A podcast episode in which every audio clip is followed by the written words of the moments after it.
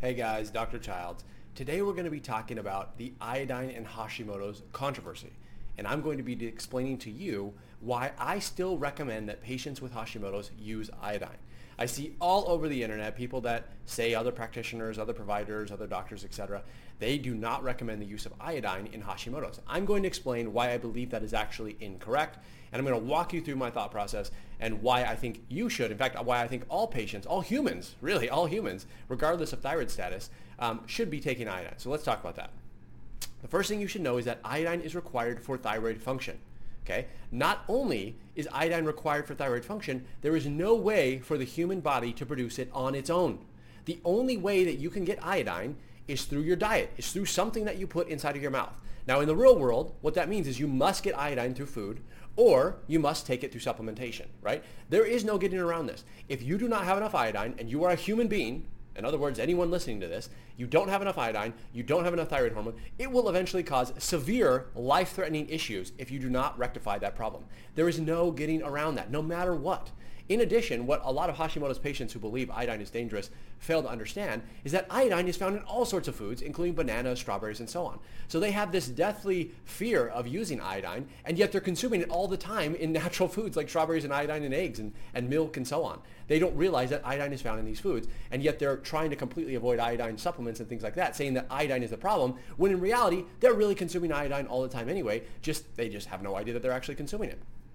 So because humans can't produce iodine on their own, it means that you must be getting it through your diet. And again, this applies to everyone, regardless of whether or not you have a thyroid gland. And the, the answer is simple. So if you're somebody who is, who is uh, or the reason is simple, by the way, and we'll explain that in just a second. But if you're somebody who has had your thyroid gland removed, you might think, oh, well, I don't need iodine. That's not true either, because more than just, more cells in your body, as opposed to just your thyroid gland, require iodine for proper function as well. Now, it is true, having said all of that, iodine is required, iodine is, Im- is important. You must be taking iodine regardless of thyroid status, regardless if you have Hashimoto's, you must take a small amount. Um, it is the case that taking iodine can cause problems. Okay, so you have to hold two thoughts simultaneously in your mind. Iodine is required, and yet in certain scenarios, in certain cases, iodine can cause problems for certain individuals. So the important thing here is to distinguish what causes those problems if you fall into that category, and how can you still take it appropriately such that it does not cause a worsening in your Hashimoto symptoms or it doesn't trigger Hashimoto's to begin with because it can do both of those things, okay? So we're going to talk about that. But really what happens is people blame iodine, and the problem is not necessarily iodine. It's a cascade of events that occur as a result of iodine supplementation in the setting of other factors and other variables which people aren't accounting for or don't take into account, okay? So let's talk about that.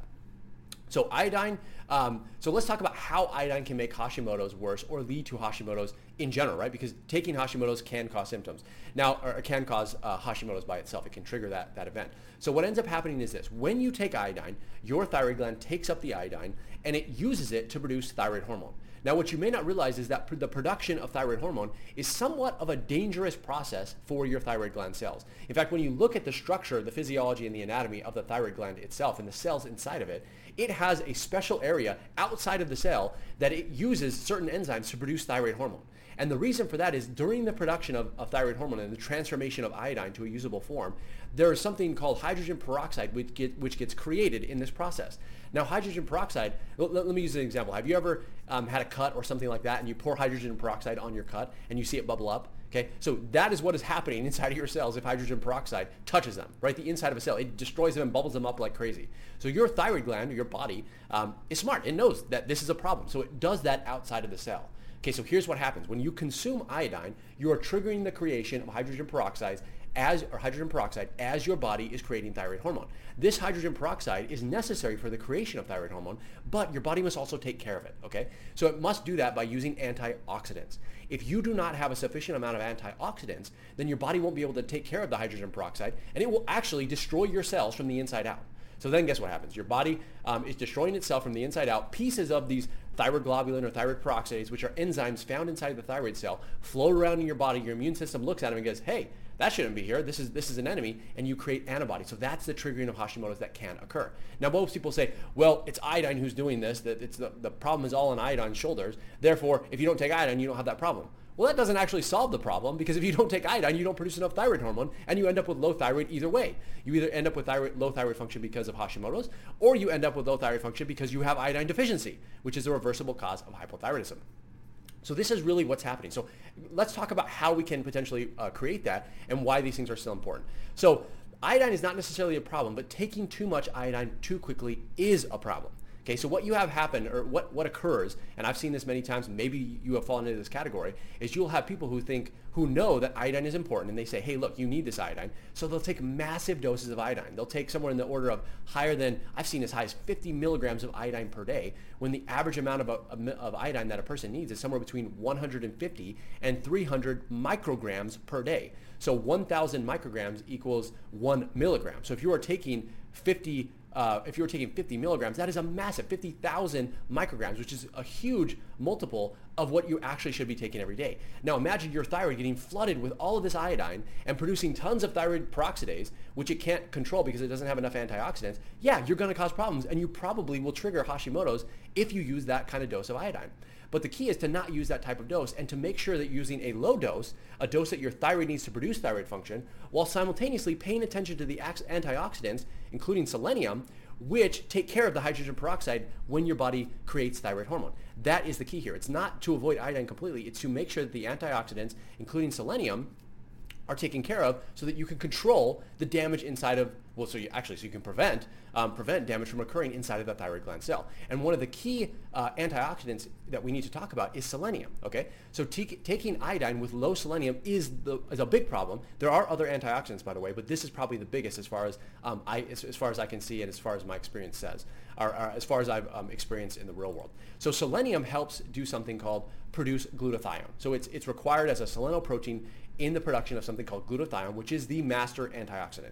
You want a lot of glutathione inside of your thyroid gland to take care of the, the thyroid or the uh, hydrogen peroxide that your thyroid gland produces through hydrogen or through thyroid peroxidase. Okay, so you must have this glutathione to neutralize that damaging um, uh, free radical to prevent the thyroid gland damage. So what you can do is you can ensure that you have enough selenium, um, or a simple way to do this is to take both iodine and selenium together, or to replete your selenium first and then take an iodine supplement, because again, you still need the iodine, but if you replete your selenium first, then you can ensure that when you do use the iodine, you won't be causing excess damage or cellular damage inside the thyroid gland itself. But remember, no selenium, which is a problem, and it is a, a lot of thyroid patients, especially with Hashimoto's, do have a deficiency in selenium. So that is something that occurs um, very frequently. And think about it this way. The higher your dose of iodine, the higher the need for selenium right? Because if you are if you are taking more iodine and you're pushing more, um, so if you're taking more iodine by mouth, let's say 25 milligrams in this case, all that iodine is going to get pushed into the thyroid gland, which means that you must have an adequate amount of selenium to produce glutathione to take care of the free radicals that are being produced with the production of thyroid hormone. So what you can do is if you're going to take a higher dose of iodine, you better be taking a higher dose of selenium to compensate for that. So it's really simple. Just think about it in those terms. And another important thing is that you have to understand that both selenium and iodine deficiency lead to really bad hypothyroidism. So if you are somebody who is listening to this, who has been following the conventional advice to avoid iodine because you have Hashimoto's, and you're also not thinking about selenium, you're probably in the worst possible position that you can be because each of these are required for thyroid function. So if you have a, a, a setting in which you have low selenium and low, low iodine at the same time, you're going to have pretty significant hypothyroidism, which by the way may be reversible by repleting these levels.